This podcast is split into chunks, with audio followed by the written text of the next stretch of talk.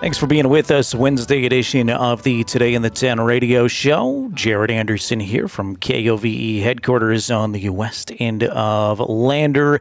Great story up at county ten dot com about former L V H S swimmer Johnny Kulo.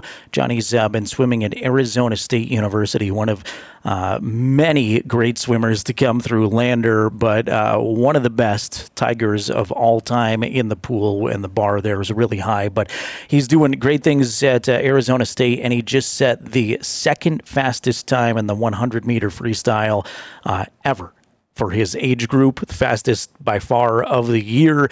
And uh, man, he may be a future Olympian. We'll see where where his future takes him, but it is uh, uh, fantastic what he's done in the pool. You can read all about Johnny Kulo and some more Fremont County sports at county ten dot com. All right, we welcome in one of our favorite guests on the show. He's a regular. Usually we're talking about food or agriculture, but not today. Jack Schmidt is the agricultural liaison for Central Wyoming College. He's also the voice of ninety-seven point five The Brand. Jack, good morning. How are you? Thank you, Jared. And, and being the voice, you know, it's nice because I get recognized sometime. Mm-hmm. But also I heard somebody the other day make the comment, you know, whoever that guy is sounds like he's stripping gears. Stripping gears? So I wonder if, I wonder if maybe I've, you know, not everybody likes everything. Mm, I think uh, I think it's pretty unanimous on people liking Jack Schmidt's voice, though. I, I can't imagine there's somebody out there that does not. Uh, you can, of course, uh, hear all of Jack's imaging and voice constantly on ninety-seven point five The Brand. And what's really fun, too, is you sound like a big, giant voice that you'd hear in a city, and you are a uh, Fremont County resident. Would that be a big frog in a little pond, maybe? Yeah, sure. Bullfrog. Sure. Big fish, little pond. Jack Schmidt uh, is also the agriculture liaison at Central Wyoming College and uh, cowboy poetry enthusiast, which I think kind of became the inspiration for what we're here to talk about today. It did, Jared. So we, the Pioneer Museum in, in Lander contacted me. They're uh, doing a thing about about Tim McCoy. And I know I asked you if you knew about Tim McCoy. I ask everybody about Tim McCoy, and they, everybody's kind of like me. Mm-hmm. Uh, I really think that he's probably the most famous Wyomingite, Wyomingite that we really never heard about and don't know much about. And so uh, I got his poems and memorized them, and then realized while I was finding, and by the way, they're pretty hard to find. Uh, and then realized in this dive that there was so much that he'd done that, that we didn't didn't know about. And I'd like to go a little bit into that today. Yeah. Because this guy really deserves, uh, uh, it's, it's his history deserves to be remembered. Yeah, and I'll set this up, too, by saying uh, you told me a while ago a little bit about his story. And for somebody who had no interest really or didn't anticipate to learn about Tim McCoy that day, I instantly went to Google and learned as much uh, additional information and tried to look up uh, more about him after you uh, you set the stage. So looking forward to hearing even more. And when you do that, the first thing to come up is about twelve hundred photographs mm-hmm. of Tim McCoy, McCoy from the from the twenties and thirties.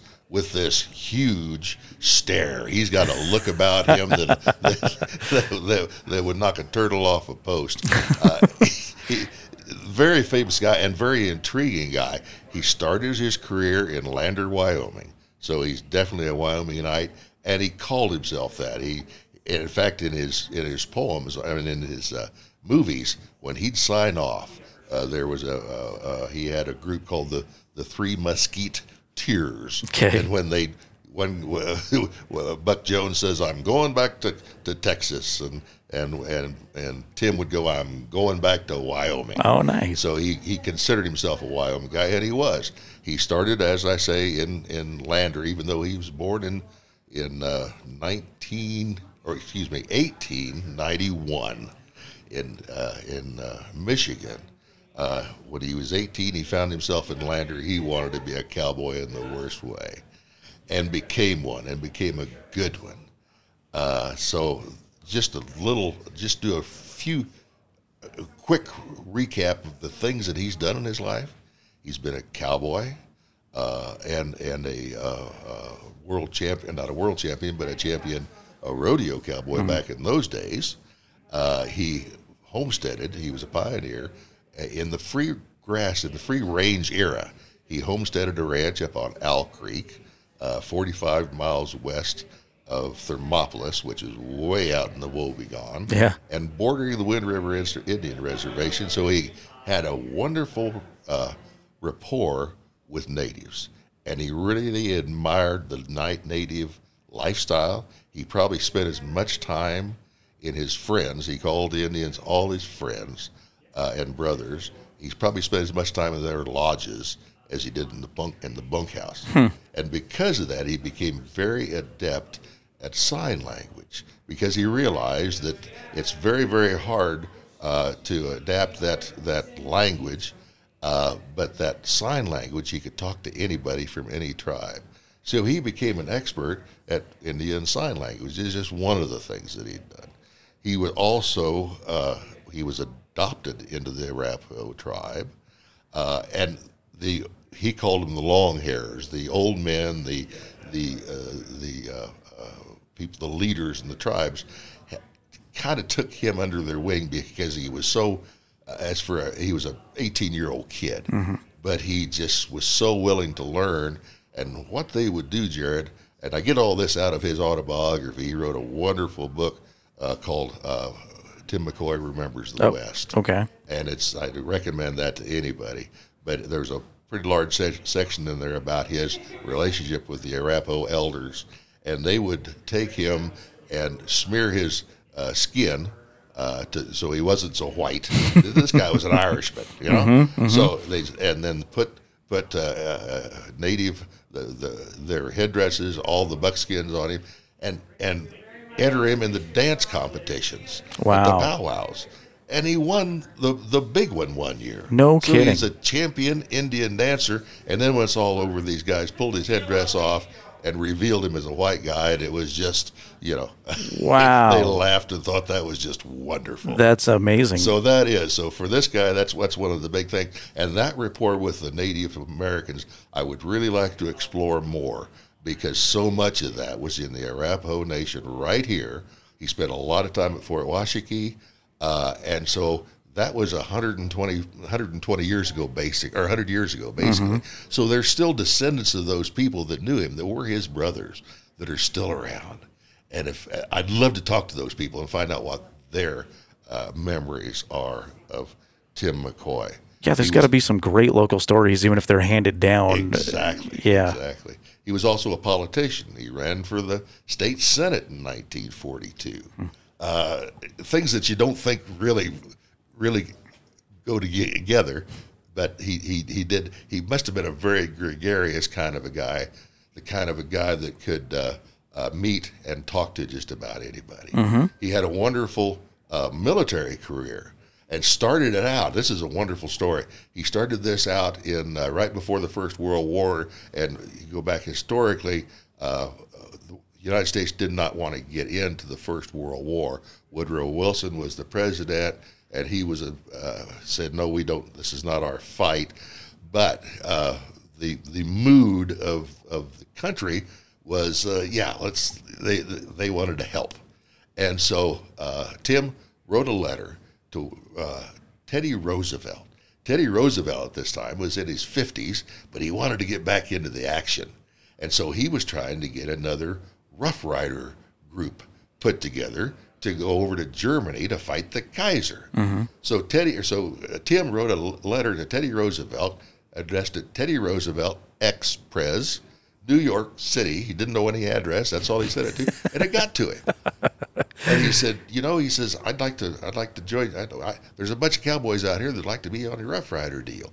He said, I could put you together a brigade, which is four hundred Rough Riders, right here out of southern uh, Montana and northern Wyoming. And he got a telegraph, telegram back from Theodore Roosevelt saying, bully, proceed. Two words. Wow. And so Tim did. He went out to all the bars and all the brandings and every places, and in two months he'd signed up four hundred cowboys wow. that wanted to be Rough Riders and go to Germany.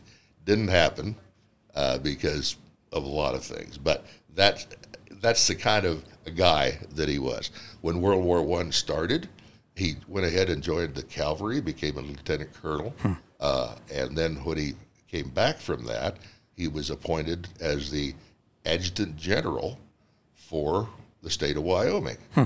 As such, he was the youngest one-star, youngest general in the Army's history. Uh, from there, he went into World War Two.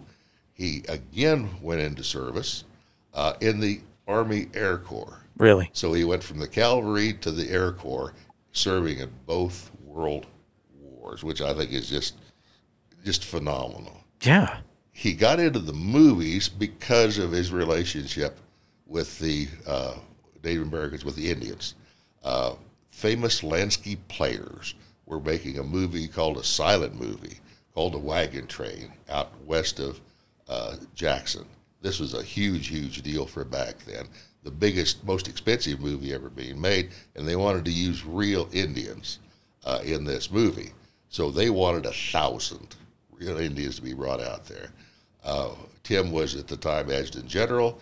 He resigned that job to go to work for Lasky. Uh, famous Lasky players became M G M later. Holy cow! Uh, he he, but he and Ed Farlow, another resident of Lander, uh, recruited all the natives.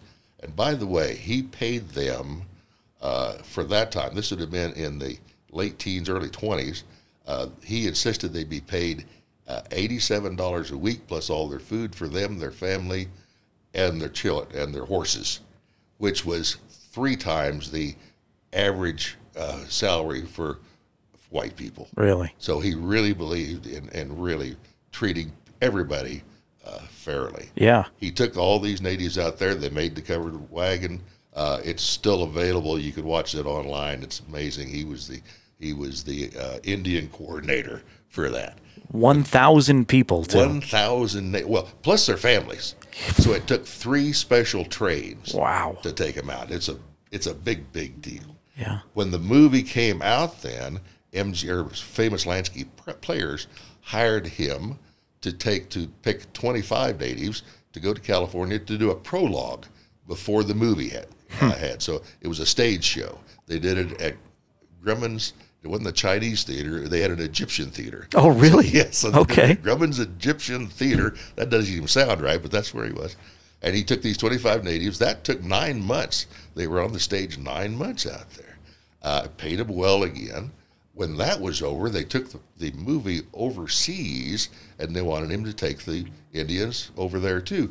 They didn't want to go. They were homesick. It had been nine months. That's long enough to be away from home. Mm-hmm. So he brought all them back, had a council, and they uh, uh, actually it was Gozen Lodge, a very famous name in the in the Arapaho tribe, that talked. Uh, the people said, yeah, we ought to go. That's Tim's a good guy. Let's go. So they went to Europe, to to London and to Paris, for another nine months with these natives. And again, if anybody's, if there's any native families out there that had ancestors that made that trip, man, I'd love to get interview them and find out what people that were had lit, had lit, grown up in the buffalo culture on the plains that got on a ship, that had the bravery to get on a ship and go to this little bitty island, you know, five days away by a boat, yeah, and stay there for nine months. It just, it just uh, boggles your mind, doesn't it? It does. Jack Schmidt, again, is our guest. We're talking about the, the story of Tim McCoy. And if somebody, if this is ringing a bell for somebody, or somebody uh, knows somebody else that can uh, relay a story onto you, you want to get in touch with as many folks as possible who know any bits and pieces of Tim McCoy's story, right? Exactly. And the story's not over. So he, Tim kind of got bored. I mean, he's kind of like some other people we know. He gets things started, but, you know, we were always looking for fresh horizons. Sure. So after becoming, so he became a, a, a Western movie star. Actually, he made over one hundred movies. For his time, he was more popular than Roy Rogers. Name recognition in the in the twenties and thirties was more than, than Roy Rogers would have had in the forties and fifties. He made over one hundred movies, got a little tired of that, quit the movies and went to the Barnum and Bailey Circus. At that time, the circuses all ran on trains. They would sometimes just be one or two days in the little town uh, and unload, have the three-ring circus, load back up and go somewhere else. Tim loved that. He liked to go. So he had a Wild West show in conjunction with Barnum and Bailey Circus. And when they closed down and went broke, he made his own Wild West show. And that was in the late thirties. So as a showman, he was a showman extraordinaire. He was indicted into the uh, Cowboy Hall of Fame down in Oklahoma City.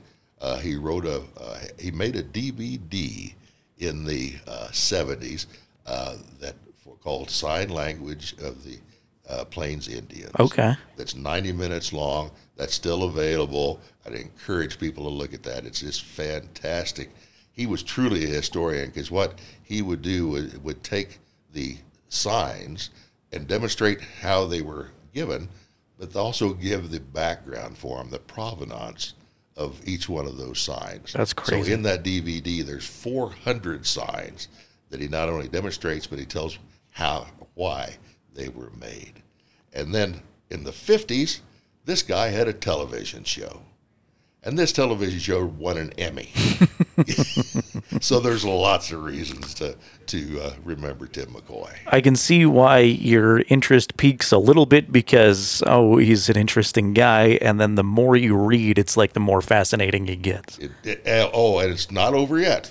I'm like Ron Popeil, you know, and, and that's not all. So he th- then tried to slow down. He moved. He sold the ranch uh, in uh, uh, on Owl Creek after thirty-five years. Uh, by the way, it was a dude ranch also. Uh, and he moved to Pennsylvania. Hmm. And moving to Pennsylvania, he got acquainted with a young lady and married her.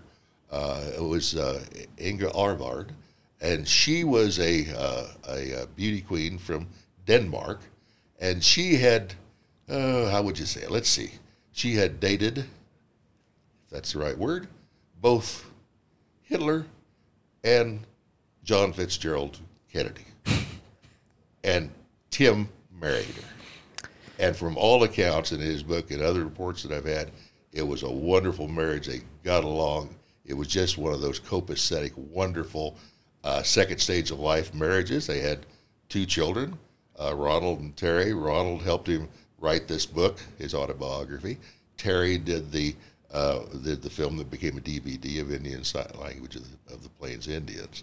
So it's a wonderful way to wind up. He lived into his mid-eighties, and it's a it, it's a life that needs to be remembered and a man that needs to be remembered. You had told me a little bit about his eventual wife, who I thought, man, that's an interesting story in itself to have dated uh, so many famous and infamous people. Exactly, and there is a book about her.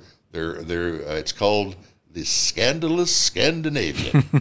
I love that title, yeah. That they're waiting to get it uh, uh, published. Wow. Uh, so there'll be a, a book about Inga also out there. Uh, John Kennedy called her Inga Binga, so they must have been on pretty good terms.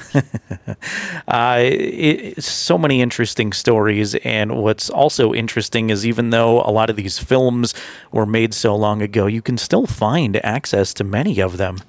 Films and the television shows, just go to that wonderful YouTube. And my gosh, and by the way, the uh, Pioneer Museum uh, next year is, is uh, planning a uh, Tim McCoy film festival. Wow. Well, they'll try to get as many of those put together as they can. Did you spearhead that effort, or no, is that coincidence? Actually, it's, it's, it's very, very odd. Randy uh, Wise called. I'd been trying to find Tim McCoy's poetry for quite a while. Mm-hmm. I'd heard that he uh, made some poems, but I, I couldn't find any of them. Actually, in his autobiography, he says that he used to ride. Now, think of this. He, he's he's up at Thermopolis, and he used to ride to Jackson. Wow. Okay, now, ride, that's horseback. Yeah. and and sell his little book of poetry to the tourists on the square. Hmm. So I'm looking for that little book of poetry, and I finally found it. There's a... a, a A publisher in, in Thermopolis got it's Jared. It's just six poems. Okay. But what what they do is they really reflect his life, and so that's what we're doing a thing at the Pioneer Museum on the fifteenth uh, to about him about uh, Tim McCoy, the cowboy poet, where we'll we'll do the poetry and try to uh, uh, uh, tell his life story, where he was when that poem was written. Awesome. So if I could, I'd like to do the first poem that he ever wrote. Would that be all right? Nothing would make me happier. Jack Schmidt, again, our guest, talking uh, all about Wyoming, uh, piece of Wyoming history with Tim McCoy. So Tim, uh, to set this up a little bit, Tim was nineteen years old. He went to work for the Double Diamond up at Dubois, uh, and, of course, uh, he, he had to pay his dues, so he went to work in the hayfield first, uh, and, of course, that was driving horses. Uh, then he got hired on to be uh, the night guard at the, on the fall roundup, uh, and the first thing they do is give you a string of horses. So they did that, and they're mostly just dogs at the bottom of the barrel for that. But he got one beautiful, beautiful Appaloosa horse. And this is the poem that he wrote about that horse, and it's called Appaloosa. You're the meanest, orneriest cayuse that was ever born this side of hell. And the orneriness just comes oozing out your hide. When your temper starts to bubble, you're a ring-tailed source of trouble, and then you really make a feller sit up and ride. In the chill of early morning, when we're saddling up to go, and I'm trying to make connections with my C A C, well, it's a prayerful kind of minute, because before I'm halfway in it, you bog your head and try to break my back. And if I relax for just a minute to kind of ease my old sore joints, well, you grab your tail and pitch to beat the deuce. And the cause of your sun-fishing is your awful disposition. You're a rig-tail source of trouble, Appaloose. But for all your darn fool actions, you're the top horse in my string. And I admire your grit, you paint-splashed little scamp. Oh, you'll jar me till I'm purple when I ride that outside circle. And just for honoring us, come pitching into camp. But when the herd is hard to handle and they're breaking forty ways, then my other knothead broncs ain't any use. 'Cause when them critters come a-tearing, if it's you and me out bearing, well, the cow ain't born that can outcut Appaloose. And when the boys ride in for dinner with their quirts a-swinging free and we race to see who'll be the first in camp, well, you sure settle to your knitting when you hear old Cookie yipping. And we leave him like the pay car leaves a tramp. And when I'm called to that final roundup across the Great Divide, I'll cross over that skylit trail without remorse. And if Saint Peter's got the savvy, I'll go through that heavenly cavy till I find my little Appaloosa horse. Wow.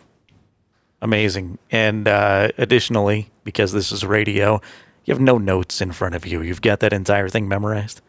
Yeah, the the, the ones that are really good, I can I can commit. You know, it, it's really funny as I get older that dementia is there. I can't remember my wife's birthday to save my soul. Sure, you know, but I can I, that I can sure as heck remember. That's an impressive and about a hundred others. Impressive skill, yeah. And uh, the way you deliver it is so good. So people can come out and see you do those in person and learn more about Tim McCoy. That's correct. On the fifteenth.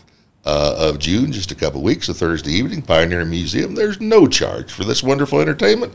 Uh, anybody's, everybody's welcome to come. And again, uh, we're going to be, I'll be doing all of Tim McCoy's uh, poems, uh, how they relate to his life, and a little bit of history of his life. And if anybody, anybody has any uh, uh, connection with Tim, he did a, uh, a show in Thermopolis in nineteen sixty-six. Mm. That's not that long ago, mm-hmm. you know? So there's there's people around, I'm sure, that have seen him. I'd love to get their impressions of him, what he was like. He's also touted as a wonderful singer, and I can't find a single recording of anything that he recorded. Uh, so if you got anything about Tim McCoy, McCoy or want to learn a little bit about him, Pioneer Museum, uh, the fifteenth of June at seven o'clock. and the, like the price of admission there is worth a night of entertainment. You can learn a lot more, hear great stories, and just okay. to hear. That's because it's free. Yeah, that's right. Well, even if you even if you charged, it would be worth uh, a lot for uh, uh, an, a night to hear Jack Schmidt do some cowboy poetry for sure. Uh, all right, well, amazing stories there for sure. Hopefully, I'm sure somebody in our listening area Uh, at least has a connection, so please get in touch with Jack. Come on out to the Pioneer Museum on the fifteenth. And uh, anything else we missed? Anything we need to get to with uh, this I think, project? I think that's about it. You warned me about Slick. Okay, fair enough. Uh, we can't wait to hear more, and uh, hope everybody gets out on the fifteenth and can get in touch with you if they do have some stories. Thank you, Jarrett. One of my favorite guests, local legend in his own right, that's Jack Schmidt. Catch uh, more of his great voice on ninety-seven point five The Brand, and go check out that presentation on Thursday the fifteenth, Lander Pioneer Museum, seven o'clock. You cannot beat the price. It is absolutely free to go learn more about Tim McCoy and to see Jack do more cowboy poetry in person. Coming out of the other side of the break, we will get to uh, some local music. We haven't done that in a while, so we'll highlight at At least one Wyoming band. Maybe we have time to squeeze two on. We'll see. But at least a couple of songs from a Wyoming artist are straight ahead. And we'll get you some news and sports here in just a few moments, too. You've got Today in the ten here on K O V E.